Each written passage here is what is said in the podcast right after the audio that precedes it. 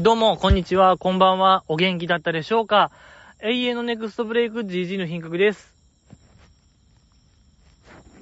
いや、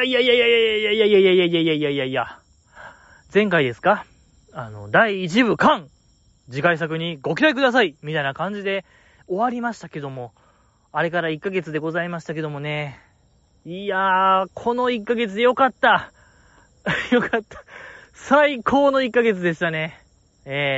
そのポッドキャストのない生活よかったー。何にも考えんで1ヶ月、土曜とか日曜になって、あ、やばい更新せなあかんみたいな、あのプレッシャーのない、すごいよかった1ヶ月。なんかこうシンプルに死ねとか言われんで済む1ヶ月よかったよかったんですけども、でも同時に、いや、これでいいのかと。こんなふぬけた刺激のない生活をしてて、ほんまにええんかっていう、こう、自問自答の1ヶ月でございましたね。やっぱりこう、本物のソルジャー、ほんまもんの侍って、こう、たとえ手にした平和とか平穏も余裕で手放すような人間でございますから、とかやっぱ馴染めないというか、そういう普通の生活にはもう一回そういうの知った人間はもう二度と普通の生活はできひん、もう常に戦場におらな自分が生きてるとかそういう感覚がない、やっぱ常に刺激がないとこう自分が輝けないみたいな考えがあるみたいな話聞くじゃないですか。ちょっと僕もそれかもしれない、ほんまもんの僕もソルジャーかもしれないですね。それが分かった1ヶ月と言いましょうか。やっぱり夜の河川敷でああだこうだ言ってるこの時、この瞬間こそが GG の品格が本当の姿になってるのではないかなという、それを気づかされる自分探し完了と言いましょうか。本当にありました。ガンジス川によく行くみたいな話ありますけども、自分探しでインド行くみたいなありますけども、こここそが本当の自分だっていうのを気づけた1ヶ月でございましたね。だからもう本籍をいじりたいよ僕は。はい、ここ河川敷に市役所行ってね、この後この足で行きたいよ僕は。行って本籍いじりまーす。いやいや、わからないですけどね、そういうメリットデメリットみたいなのあるんですかね、戸籍をいじることによってのあれは。あんま僕わからないんですけども、あんま市役所ってそういや行ったことないですね僕って。一人暮らしもしたことないですし、そういう免許も取ったことない人間ですから、まあ縁遠いですよ市役所なんてものは。今まで全くその用事なんてできたことなかったですけども、市役所に初めてできました。本籍いじりまーす本籍いじりに行ってきますよ。はい、よろしくお願いしますけども、乃木坂ちゃんの話ですよね。そうね。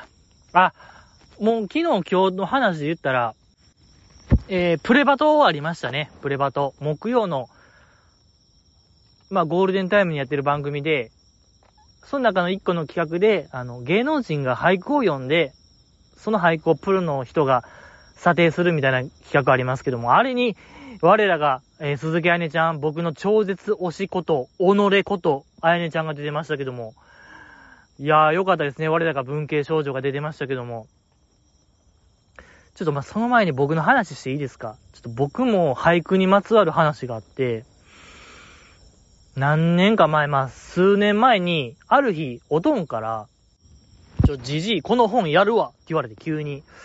で、何の本かな思ったら、全く知らん作者で、全く知らんタイトルの本、歌集と言いましょうか、句集みたいなのもらって、でこれなんなん急にみたいな聞いたら、おとん曰くその本は僕のひいおじいさんが出した歌集や、自費出版で出した歌集、句集、俳句の本やみたいな言われて、初めて知りましたね。僕のひいおじいさんが自費出版とはいえ俳句の本出してたなんて、そこで正直ちょっと思いましたよね。ちょっと、痛い本当に会ったこともないですし、ひいおじいさんなんで僕は、ファーストインプレッションでちょっと痛いなっていう感想を持ちまして、やっぱそういう遺伝なんでしょうかね。なんか、僕もこうやってポッドキャストで全世界に向けて何か喋ってますけども、なんかこう、自己顕示欲強い一族なんやなっていうのがまずまあファーストインプレッションで、で、まあおとんからもらって、パラパラパラーと本当に流し読み。申し訳ないですけども、ひいおじいさんともいえ、僕からしたら知らん人ですから、もうほんと、歌集をもうパーッと流し読みですよね。パラパラパラみたいな感じで流し読みしてたら、こう、一丁前に年表みたいなのあって、やばい。一丁前言うたらもうものすごいダメですね。ごめんなさい。まさかひ孫からこんなディスられるとは思ってないですけどもね。ひよじいさんも会うたこともない、ひ孫からまさか一丁前なんて言葉を言われるとは全く想定してへんかと思いますけども、まあまあお盆やからね、許してほしいなと思いますけども、まあ年表みたいなのがあって、いついつに生まれて、いついつにどこどこ卒業して、どこどこに就職してみたいなのが書いてあって、で、そのひいおじいさんは明治生まれの人で、明治ってことはその大正、昭和ぐらいまで生きた人で、なんていうかな、ちょっとまあ戦時中のとこ見ようかな思って、なんとなく、どんな、まあそこで風景がわかるというか、大正ぐらいから書かれてあって、ちょうどその昭和の20年ぐらい、10年ぐらいを見たら、案外、やっぱなんかあんまりこう戦争感薄いなっていう新発見もありつつ、なんか僕のなんとなくの印象やと勝った負けたみたいな、イケイケどんどんみたいな書かれてるのかなと思ったら、案外淡々とした日常を送ってる俳句ばかり書かれてて、ああこんなもんなんやな、そのこの世界の片隅でっていう映画ありましたけども、やっぱあんな感じなんかなっていう、なんか正直な感想と言いましょうか。まあ、そういう戦争というものはあったんですけども、やっぱそこまでこう、国民というのは、戦争というものにのめり込むというか、まあ僕のひいおじいさんはそこまで何かこう、熱狂してる感じはなかったなというのが、感想でございましたね。で、もうそっから最後のページまで飛ばして、パラパラと読みつつね、あ、こんな感じなんや、あー、なるほどねみたいな、家族団らんみたいな、あー飛ばして最後のページまで行ったら、日めくりのめくらずそのまま三が日って書かれてて、まあファーストインプレッションとして日めくりのめくらずそのまま三が日、まあゆっくり、なんていうかな、まあのんびり屋さんやなっていうファーストインプレッションと言いましょうか。ここで終わってるってことは、これ以上は書かれてないわけであって、いわゆる時世の句と言いましょうか。まあ時世の句というのはそういう、偉人が、もう自分の死が、なんとなく予見した中で、詠んだ最後の句。死ぬ直前に詠んだ句みたいな、あれでございますけども、何でしたっけ、高杉晋作とかが面白きなきこの世を面白くみたいな、もう集大成みたいなやつよ。もうグレーテストヒットみたいなグレーテストヒットというか、もうこれみたいな、僕の人生これっていうやつですよ。これがもう僕のもう集大成ってやつが、じじいの品格のひいおじいさんがめくりをめくらずそのまま三が日、ダッサいのよちょっとこれまたひ孫からこんなディスられるとはまさか思ってないと思いますけども、ちょっとジジイの一族ながらダサいよ。やっぱりこうのんびり屋さんやなっていう印象しかないこの怠惰な一句ね。その正月を日めくりカレンダーをめくらん、そんな怠惰な人間やとは思わんかった。悲しいよ。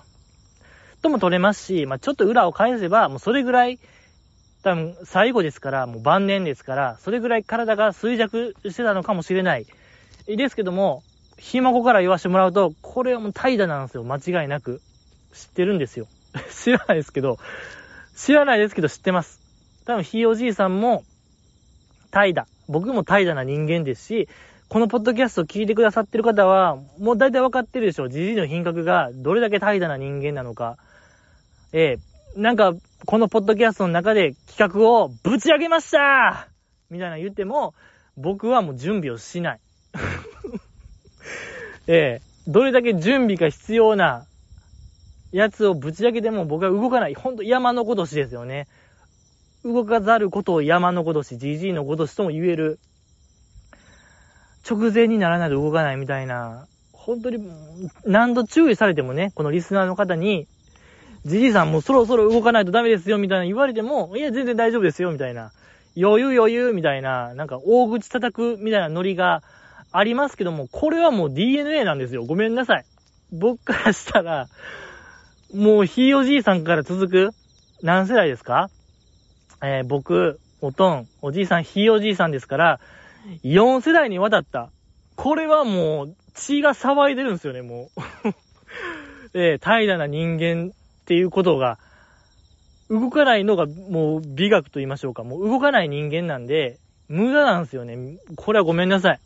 今後、僕が何を言おうとも、もう動かないんですよね。そういう血筋なんで、もう、のんびり屋さん一家なんでね。マイペースが長所思ってるやつでしょ、多分。あんまり、マイペースって、割と短所に捉えがちな言葉ですけども、いや、僕らからしたらこれはもう長所ですから。これこそが個性と捉えてる人間ですから。だから今後、じじい、なんか準備しろよみたいなのが来ても、もう無駄と言いましょうか。僕からしたら、いや、もうこれはもう個性ですよっていうのをもう声高々に、これから言っていこうと思いますね。本当にもうぼーっとしてきていくんで、僕はこれからもいや、ほんとぼーっとしてきていこう。もうチコちゃんに叱られるでしたっけ？ぼーっと生きてんじゃねえよみたいなキレられるけども、いやもう僕からしたら黙れボケみたいな話ですよ。唯一ちゃいます。もうチコちゃんに逆ギレかませる人間最初で最後の人間なのではないかなと思いますね、僕からしたら。いや、こっちだって、必死にやってんねんみたいなのを、言いたいよ、僕はチコちゃんに。こっちだって人並みでやりたいねんけど、できひん気持ちを考えろみたいなのを、チコちゃんにかましたいな。逆切れ。チコちゃんに叱られたい。出たいな。めっちゃ出たい、今。逆切れかませれる数少ない人間やと思うんで、僕は。あ、じゃあ読みたいよ。その、チコちゃんに、なんかクイズ出されるんですよね、確かあれ。これ知ってるみたいな聞かれて、知らんかったら、ぼーっと生きてんじゃねえよみたいな聞かれ、罵声をね、浴びせられるけども、そこでほんま食い気味で、ちょっと言いたいな、日めくりの、めくらずそのまま三が日みたいな、かましたいな、ちょっと一族を。じじいの一族総出でちょっともうチコちゃん潰しに走りたいなと思いますけども。まあそんなね、じじいと俳句があるんですよ、因縁が。ちょっと話はそれましたけども、あやねちゃんね、そう、もう整いましたよ。お盆、あやねちゃん、じじい、これはもう三種の神器が揃ったとも言える、状況だと思うんですけども。何でしたっけ？あやねちゃんの一句なんでしたっけ？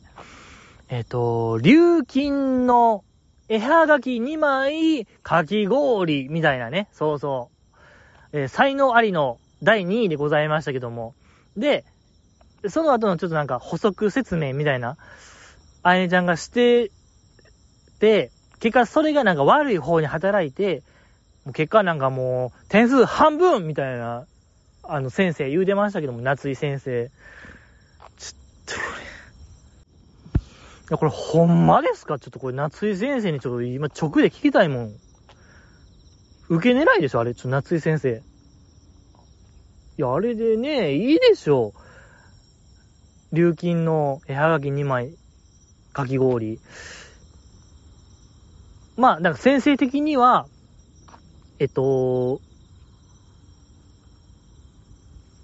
何でしたっけ？かき氷。この琉金。琉金っていう言葉を知らなかったのでググりましたけども、琉金っていうのが金魚の品種なんですよね。だからデメ金とかと一緒なんでしょ。種類の一つで琉金っていう品種があって、琉金の絵はがき2枚、かき氷、おそらく先生的にはなんかかき氷が琉金の絵はがきを2枚買って帰り道になんかかき氷を食べてるんかなみたいなのをイメージしたけども、あやねちゃん的には琉金もかき氷も絵はがきですよみたいな説明をしたがゆえにダメーみたいになってましたけども、ちょっとこれほんまにちょっともうこれいかなダメでしょ。これほんま夏井先生の家これ絵はがき2枚言うてねんから、これ琉金もかき氷もこれ絵はがきでしたろみたいな言わなあかんなと思うんですけども、僕の本音といたしましてはもう夏井先生と一緒ですねやっぱりこれどっちも絵はがきなんていうのか正直な感想でしたねいやわかるんですよ、あやねだから今となってはわかるんですよね。あやねちゃんの気持ちもわかるし、夏井先生の気持ちもわかる、先生の気持ちもわかるけど、ちょっと半分減点はちょっとでかすぎるペナルティかなと思いますけどね。いやいい俳句でしたよね、あれは本当によかった。刻み込みたいもん、僕はあの俳句を、一句をなんかもう体に刻み込みたい、もうタトゥーみたいな感じで、入れ墨みたいな背中に彫りたいね。僕は琉金の絵はがき2枚かき氷か、あれをほんまにもう黒文字で筆文字みたいなんで背中彫ってくるやつおらんかね、知り合いに。これを聞いてる方いないですか皆様。バックにね、30枚目シングルのあのアーシャの公式サイドのあやねちゃんの写真とかをねバッと入れる感じ、極道の人がほんまにこう般若の入れ墨彫るかのごとくあやねちゃんの顔をデカデカと彫ってくれるやつおらんかね、僕の背中に。あやねちゃんのプレバトの時でもいいよ。プレバトで浜ちゃんが第2位は鈴木あやねって言ってる時のびっくりしてる表情にしましょうか。じゃあびっくりしてる表情に琉金の絵はがき2枚かき氷の文字を添えてのちょっと背中彫ってくるやつおらんかえ、彫ってけれーって感じですね。はい、掘ってけれーって感じ掘りたいですね、行きたいね。それでこうね、乃木坂ライブ行ったらこれはもう威嚇できるでしょう。威嚇する意味がないですけども、多分いけるでしょ。そういう乃木坂ライブは入れ墨禁止みたいな、そういう銭湯みたいなルールないでしょ。多分入れ墨タトゥーがあってもウェルカムな場所でしょ、わからない。ああ、行きたいね。だから、半裸で。神宮行きたいな、僕は。上半身裸でこう、背中にはあやねちゃんと、そのあやねちゃんの俳句を添えて、ペンライトを振りたいな。そんな感じでございますけども、もうだいぶ喋りすぎましたね。オッケー。乃木坂ちゃんの話しましょうよ。工事中ね、乃木坂工事中の話。5期生スポーツ女王ナンバーワン決定戦の話ね。はい。いっちゃよかった、やっぱあの回。前編後編ありましたけども、あの2つが本当にもうナンバーワンとしか言いようのない回でございましたね。もう諸説ありますけども、一説によると、最近世界陸上ありましたけども、あれよりもおもろかったんちゃうかっていう、盛り上がったんちゃうかっていうね、意見も、聞くぐらいやっぱ良かったですね、あのスポーツマンナンバーワン決定戦は。はい、それぐらい盛り上がりましたね。正直これはごめんなさい、織田裕二さんにも謝りたいよ。今大会をもってね、なんかパーソナリティみたいな引退されましたけども、5期生ちゃんの方が盛り上がってました。本当にこれごめんなさい。本当にごめんなさい。いやでもね、地球に生まれてよかったは、本当にもう僕も同意しますね。いやよかった。地球に生まれてなかったらやっぱ5期生ちゃん見れなかったわけでございますから、地球に生まれてよかったっていう、気持ちだけはちょっと継承しましょう、僕らで。はい。そうですね。まあ、何大会か前になりますけども、日本でもやってましたけどもね、世界陸上大阪っていうのを、当時学生やった僕は、授業の一環として、あれに行けっていうのがありましたけどね、ちょうど夏休み期間中に、やっぱ大阪を挙げての、祭典でしたから、生かされましたね。そう、あれ行かんかったらしっかりなんか欠席扱いになるみたいなね、授業ありましたけども、本当にもう関埋めとして、やり投げ予選みたいなものをね、見せられた感じでございますけども、だからマッチュンとか、西野七瀬さん、なあちゃんとか行ってたんかなと思いますね、おそらく、学生やったから。だからなんやねんって話でございますけども、まあそういうね、世界陸上、やっぱね、大好き、陸上競技大好きマンですから、やっぱ世界陸上があった町に住んでたものとしては、はい、やっぱいっちゃいいんですよ。やっぱりもう、肉体が躍動する、本当にもう小手先なしの、ね、もうほんと筋肉と筋肉のぶつかり合い、いっちゃいいんですから、これが。どうでしょうか。とは言ったものの、もう旬が過ぎたというか。いや、まあ、いっか。もう、なしにしましょう。もうね、あれしましょうよ。また今度します。いや、めちゃくちゃちょっとね、まあ、大発見があったんですけども、まあ、今度しましょうか。もう今週のやつやりましょう。全国ツアーで何食べましょう。これがいっちゃ良かったんですから、何を隠そう。やっぱグルメ。ね、やっぱあん動画が一番おもろいみたいなのをね、もう初期から提唱してますよ。そう、もうこのポッドキャストではたびたび言ってますけども、もぐもぐ動画がもういっちゃなんすから。いやけど、まあ今週はまだほぼゼロもぐもぐでございましたけども。いやけどいいですね。やっぱグルメいいでしょ。やっぱ美味しいのいいから、もう食べることしかないでしょ。もう娯楽なんて僕らにね、楽しみなものは。よかった。いっぱいね、日本全国の美味しそうなものが見れて本当によかった。本当素晴らしかった。で、まあ、何ですか、全国ツアーで今ね、日本全国回ってる乃木坂ちゃんが、その土地土地での美味しいものを、その土地出身の子がね、紹介するっていう、企画でございましたけども、まず久保ちゃんが、宮城の美味しいおはぎですか、最地のおはぎ紹介しましたけども、いや、良かったですね。いやし、やっぱあの企画良かったんが、まあ、その土地土地の美味しいものを、そのメンバーのお母さんがロケに行って食べるみたいな。ちょっと良すぎましたね、あれが。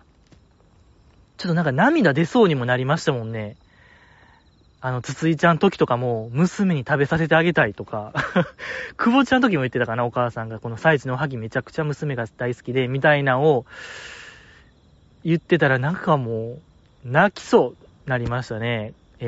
よかった。アットホーム感もあったんで、やっぱ今週が一番面白かったですね。過去歴代、乃木坂工事中、乃木坂ってどこから考えても10年集大成の回でしたね。あれが良かった。で、またこの最地のおはぎってあんな感じなんですね。めちゃくちゃなんか箸でスーって。もう半分に割れるぐらい柔らかいんですね。おはぎってなんかもっと硬いんかなっていうイメージありますけども、餅でしょ？いや、僕あんまりこう、おはぎを食べてこない人生でしたね。あんこがあんま好きじゃないし、もうなんやろ、甘いものがもうダメですね。全然食べてない。僕人生で。塩辛いもんしか食べてないですね。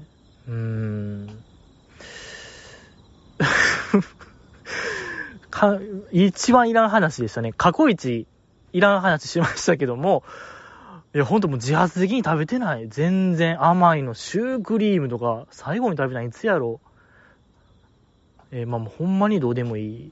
もうほんとビターですね、GG は。甘さゼロで、ビターGG でやってますけども、ビタビタで、はい。もうほんとビッタビタでやらしてもらってますけども、で、最地の萩はこんなに大きい、拳よりもでかい、拳並みに大きいみたいな、比較として、久保ちゃんのお姉ちゃんと比較してましたけども、いや、ほんまにもう、拳と変わらないぐらい、もう久保ちゃんのお姉ちゃんの拳もかじりたくなるような、柔らかそうな手でございましたけども。まあ、いや、良くないね。今の発言は全然良くなかった。低層観念が由来で低層観念ですね。良くない。やっぱ一番こう僕がそういうの取り締まってるはずやのに、低層観念由来でますね。良くない。久保ちゃんのね、拳かじっちゃダメですけども。でね、そう。仙台の人はおはぎと一緒になんか塩辛いもんも一緒にね食べるっていう、あれいい文化ですね。あれはなんかいいなって思いました。はぁーと思いましたね。もうちょいなんかあれ突き詰めたらいい感じになりそうちゃいます？洋菓子とかでもね、塩気あなんか塩、うん、そうね、塩気あるもんと交互に食べる文化、もうちょい僕は突き詰めたいなと思いましたね。この夏、ちょっと極めようかなと思いますけども。あと、まあ、何ですか。楽天のね、元選手が今経営しているおでん屋さんのポテサラもめちゃくちゃ美味しそうでしたね。ポテサラ良かったし、ね、具材をこうぐちゃぐちゃにしてから食べるみたいな、めっちゃ美味しそうやった、あれ。すっごい良かった。ね、なんか出汁の効いたやつでしょ？美味しそうやったな、あれ。で、最後のその、アピールポイントみたいなとこを言うとこで、その楽天の選手の方が、乃木坂がぜひ、宮城でライブするときは、僕の店もケータリングとして呼んでください。よろしくお願いします。みたいな言うてましたけども、まあ何ですか？スタジオによるマナッタも言うてましたけども、もう企画が破綻すると、あれは。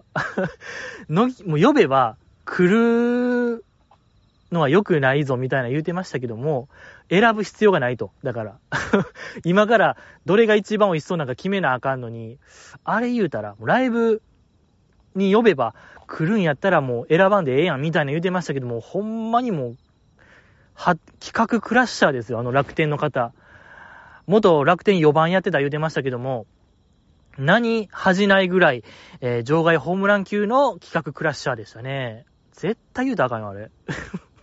まあ、商売魂みたいなのを感じましたけども、証拠たくましい姿はめちゃ良かったですけども、やとしてもちょっともう、企画がもう、おじゃんになっちゃう、発言は良かったですね。あれがやっぱね、道のく魂でやつかもしれないですね。わからない。道のく魂って何ですか？まあ、愛知県ですか、次。愛知は愛知で良かったですね。あやめちゃんのお母さん、垂涎の一品、オムレツサンド。いや、良かった。オムレツサンドは、あれ、反則でしょう。いいですね。ただやっぱ、僕らみたいなもんは、本当にもう、ダンゴムシ人間、本当にもう、つまはじきみたいなものからしたら、そんなおしゃれな店はもう無理なんですよね。一生かけても入れないんですよ。ほんとギリコメダですから、コメダもギリアウトよ、僕らみたいなもんは。本当に缶コーヒーしか飲めない喫茶店、ほんまに喫茶店を味わいたいのなら缶コーヒーですね。自販機がギリのレベルでございますからね、いつの日かあんな店行ってね、オムレツサンド食べたいなと思いますけども。で、まあ、筒井あやめちゃんのお母さんの、まあ、手、めちゃめちゃ綺麗ちゃいました。いや、ごめんなさい、これ、久保ちゃんのお姉ちゃん、拳綺麗みたいなのありましたけど、いや、筒井ちゃんのお母さんの方が、やばいなって思いましたね。ちょっと手、それこそ手なんですけど、皆さん聞きましたが、今週の乃木坂の、文化放送の夕方やってるやつでございますけども、そこで、かきちゃんが筒井ちゃんに対して、まあ、筒井ちゃんって可愛いとこいっぱいあるけど、私が思う一番可愛いのは、お手手やと思う。手が可愛いみたいな言うてましたけど、いや、ほんまにそうですね。ちょっとあれを聞いたら、すべてにこう、合点がつくというか、点と点が本当に線になる瞬間、松本清張も本当にこれはもう、ほんまやっていうぐらい、時刻表トリックですか。本当にこれは、はい、超えました。松本清張超え、果たしましたね。一連の流れ、乃木坂の脳からの乃木坂工事中で、全てが回収された瞬間でございましたけども、やっぱ筒井家の手がやばいですね。これちょっと、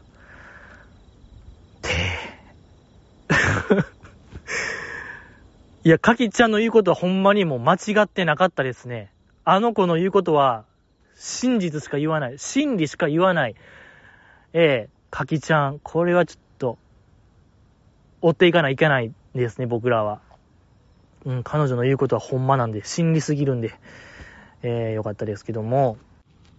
あと良かったところは、その食べ方を、このオムレツサンドの食べ方を店員さんに、ちょっと聞きたいと思いますって、ついちゃんのお母さんが言うて、店員さんに向かって、お願いしまーすと言ってましたけど、いや、これなんですよ、皆さん。お願いしまーすですよ。店員さんを呼ぶとき。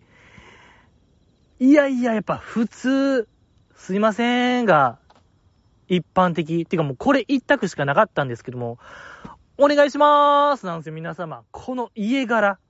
これとんでもない家柄ですよ、筒井家。気品しか感じない。お願いします。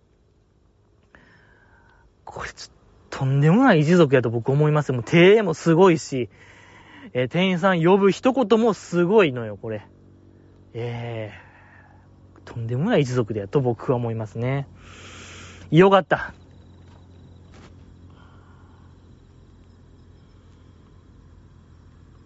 でね、その実際、オムレツサンドを筒井ちゃんが食べてましたけども、またこれ顔とね、こんだけでかいよっていうことでオムレツサンドとついちゃんの顔を比較してましたけども、やっぱこれはちょっとね、参考にはならなかったですね。やっぱついちゃんの顔がちっちゃいというあれがあるんで、やっぱ参考にはならなかったですね、あれは。うん。ついちゃんの顔がでかいはずないんで、でかさがわからなかったですね。ちょっとこれ減点ポイントでございましたけども。まあでも可愛かったですね。アップで見れる。ついちゃんの顔をアップで見れるということを加味したら、これプラスでしたね。ごめんなさい。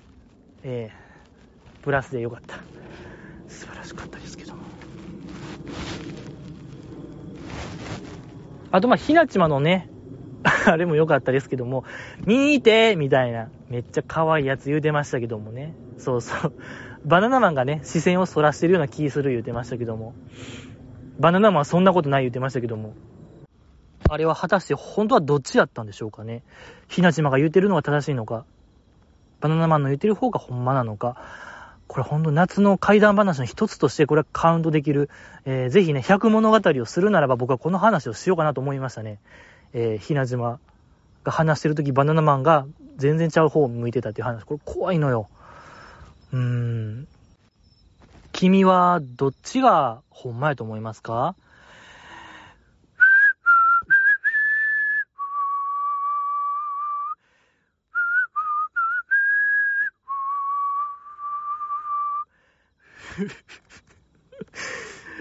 でも本コア吹きますよ。そらやっぱり本コアのテーマソングも流れるぐらいこれ怖い話なんでやっぱり山下美月さんもね、そうよ、もうそろそろでしょ、本コアに出るんでしょ。これ怖いのよ。いや、多分僕はひなちまのさっきの話の方が怖いと思うな、山下美月さんの話の本コアよりも。これはもう比べましょうよ、皆さんでね、どっちが怖かったのか。楽しみでございますけども。あとは、北海道ですか、最後。芋けんぴも良かったですね、でんちゃんの雑なボケ面白いですよね。髪の毛より太い。いや、髪の毛より細いとか、なんか髪の毛並みに細いみたいなね、芋けんぴが。そんなに細なかったですけども、良かった、面白かった。でんちゃんの雑ボケシリーズ面白いんですよ。よかった。ね、やっぱいろんな雑なボケシリーズみたいですけどもね。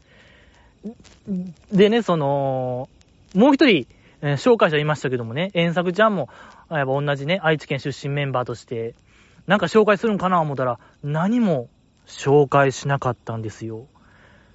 彼女はなぜ真ん中に立っていたんでしょうか。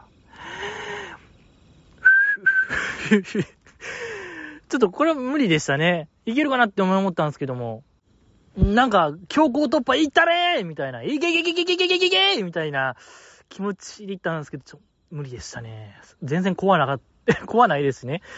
さくちゃんが何も紹介しないことに対しては、よかったですけども、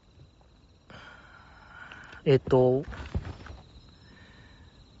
海道ですね。最後北海道チーム神奈川ちゃんが、もうすべてを担ってましたけどもね、あの北海道のすべてをよかった。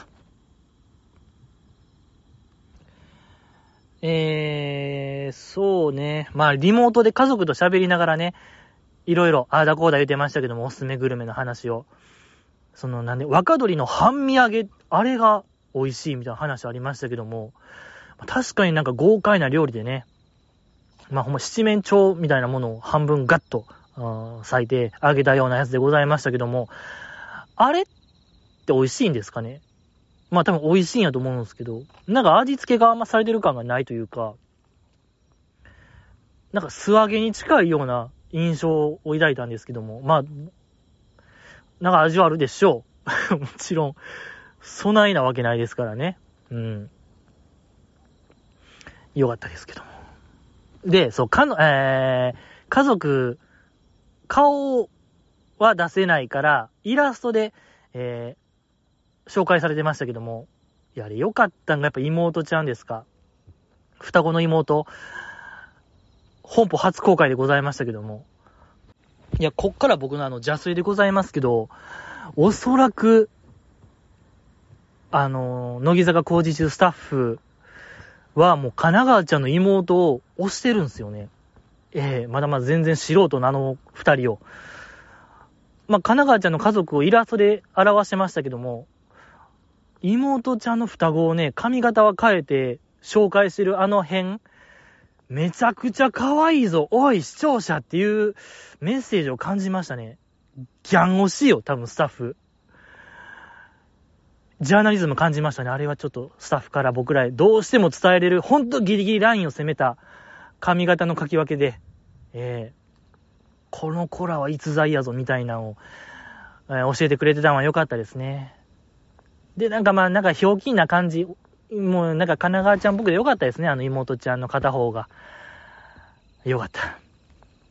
でね、その北海道のテーマが揚げ揚げみたいな揚げ揚げがテーマでいろんな揚げ物を紹介してましたけども、揚げ芋とか、それこそ若鶏のね半身揚げとかで、若鶏の半身揚げの時に妹ちゃんが迫力ありますみたいな言ってましたけど、トロサーモンのね久保田さんとか、DJ コウさんみたいなちょっとなんか語尾チャラい感じというかやってましたけども、いっちゃんあげあげなんは神奈川ちゃんの妹やったって話ですか。あれはそれぐらいちょっともうなんかチャラかったな、あれ。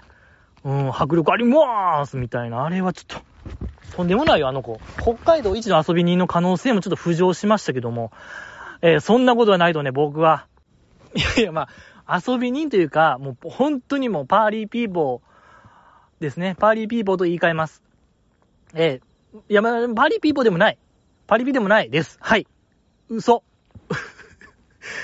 嘘です。嘘言いました。ごめんなさい。はい。いや、でもいいじゃないですか。本当楽しい一族、楽しい一家やなっていうのが分かってね、よかった。本当もう、ジジイの一家は、本当にもう殺伐としてる。本当アウトレイジよりも殺伐としてる一家なんで、なんか優しいなと思いましたもん。アウトレイジ見たとき、あ、こんな感じなんやって。これがなんか極道暴力団なんかみたいな印象を持ちましたけども、非じゃないですね。もう僕のジジイの一家は、もうアウトレイジ7ぐらいの迫力でございました。はい。いや、もうようわからないですね。ちょっと今、全力で今、神奈川家をフォローしたつもりでございますけども。あんま良くないですよね。あんなね、普通の子を捕まえて、あの子は遊びにやとか、ね、そういうの良くない。そうよ、やっぱ僕がこう風紀をなんか正したいがためにこうね、このポッドキャストやってるっていうあれもあるのにもかかわらず、良くないな今の発言は。本当に良くない、ダメでございましたけども。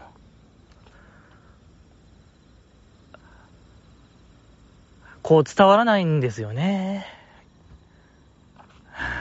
もうね、大阪が今すごい稲光がもう半端じゃない稲光をしてて怖いんですよ。これは直撃あるんですか？稲光直撃ってあるんですか？雷音こそは鳴ってないですけども、もう信じられへんぐらいもうビガビガビガーなんて光ってるんですけども、帰りたいなと思う気持ちでいっぱいでございますけども、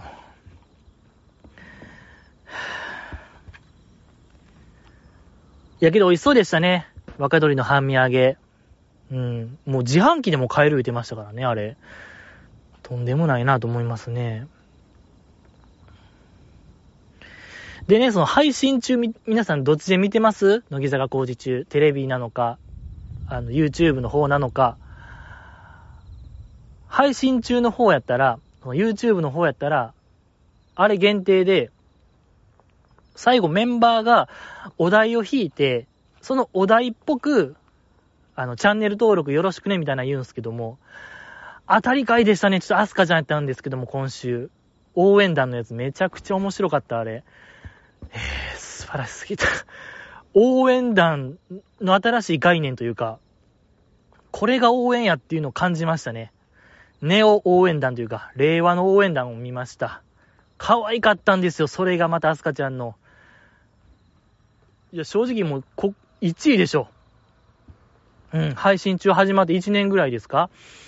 立ってますけども、アスカちゃんのあれがもう間違いなく今一番面白い、一番良かったですね。可愛かったですね。ありがとうございました。お便りを言いますか。このポッドキャストではですね、ツイッターがございまして、そのツイッターのトップに質問箱っていうものがございまして、そっから君のお便りが匿名で送れる、本当今のテクノロジーの集大成、大パーツがあるんですけども、まあでもそっからでも送れますが、この質問箱は、届かない可能性が割とあります。どうやら僕の元には届かない。悲しい。なんか100発100中では届かないやつでございまして、確実なのがブログのコメント欄ですね。あっこがもう 100% 届く仕組みになっておりまして、そうですね。もう、帰りたくなってきましたね。聞こえますでしょうかね。雨が降ってきましたね。はぁ、お便りを読んでいきましょう。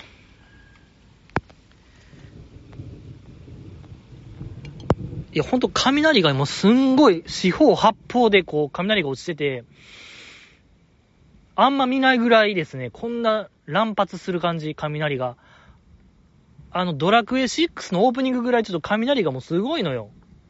わかる人にはわかると思うんですけども、ほんとドラクエ6のオープニングぐらい雷が落ちてます。まあそんな感じでお便り読んでいきたいと思います。刹那少女ジジイおかえり。また一緒に乃木坂桜花中の第2章を紡いでいきましょうや。おい小松、シャシャンなこの裏切り者がいきなり登場して何が終了しますじゃ。途中で投げ出して逃げたくせに、ジジイは一人でよく頑張ったぞ。そりゃ最近は読解力がなかったり、前回の内容を覚えてなかったり、自分の発言を翻したり、それを酒のせいにしたり、読み間違いが多かったり、配信が途中でブチ切れたり、挙句の果てにはリスナーにじゃあ君がやりたまえと言ったり、検閲と称してお便りを読まなかったり、それはひどいありさまでした。あれやっぱり全然あかんな、頑張ってないな。はい、最終回でいいです、あざしたといただきました。ありがとうございます。最低評価いただきました。ありがとうございました。お気づきでしたね。この方は全てが分かってた感じでしたね。確かにもう散々たるものでしたね。何月、5月ぐらいからちょっともう、4月、5月、6月ぐらいはちょっともう、僕の意思なんてものはなくて、本当にもうマネキンでしたね。制服のマネキンとは僕のことかっていうぐらい、もう僕には意思がなかったですね。感情ゼロ。マネキン。ジジイのマネキンというか、ちょっともううまいこと言えないんですね。制服のマネキンを何かこう、もじろうと思ったんですけども、何一つ単語が出なかったですね。ほんともう、暴君ですね。ちょっと読む限り僕は、暴君やったなという印象を抱きましたね。暴君じじいでございました。ありがとうございました。ねえ、ほんと、いや、小松さんのあれで終わっちゃったから。次、読みたいと思います。ほがらかジャンプ、じじいさんこんばんは。全通2日目、7月19日の大阪城ホール参戦しますよ。レポお楽しみに。ところで、昨日のチンキンで話題になった4期生の中のファッションジャージ、断固ダメ派は誰かの予想をお願いします。僕は、セイミアレイちゃんだと思います。松尾は意外とパリピ。林はノリがいいので二人とも容認派だと思います。高円寺の鳥貴族で説教中に釜飯を食べていたのは、架橋と神奈川のサーチャンズだと確信しています。じじいさんの意見を聞かせてくださいといただきました。ありがとうございます。ちょっともう雨が降っててですね、このスマホに雨が落ちて、文字が読めないですね。はい。読むのも一苦労な感じで、ございますけども。ありましたね、チンキンで。ジャージ問題ね。あれはなかなかこう、興味深い話でしたね。すっごい。あ、なんかやっぱ、4期生内でも派閥みたいなものが、うっすらあるんや、みたいなありましたけどもね。いや、それを言うならば、やっぱ怖いですよね。乃木坂の盾は。本当に、いや、冗談っぽく言ってましたけども、乃木坂の盾はめちゃくちゃ、もう強固なものやと。盾関係は。縦社会は半端じゃない縦社会ですよみたいな言うてましたけども、あながち嘘じゃないかもしれないですね。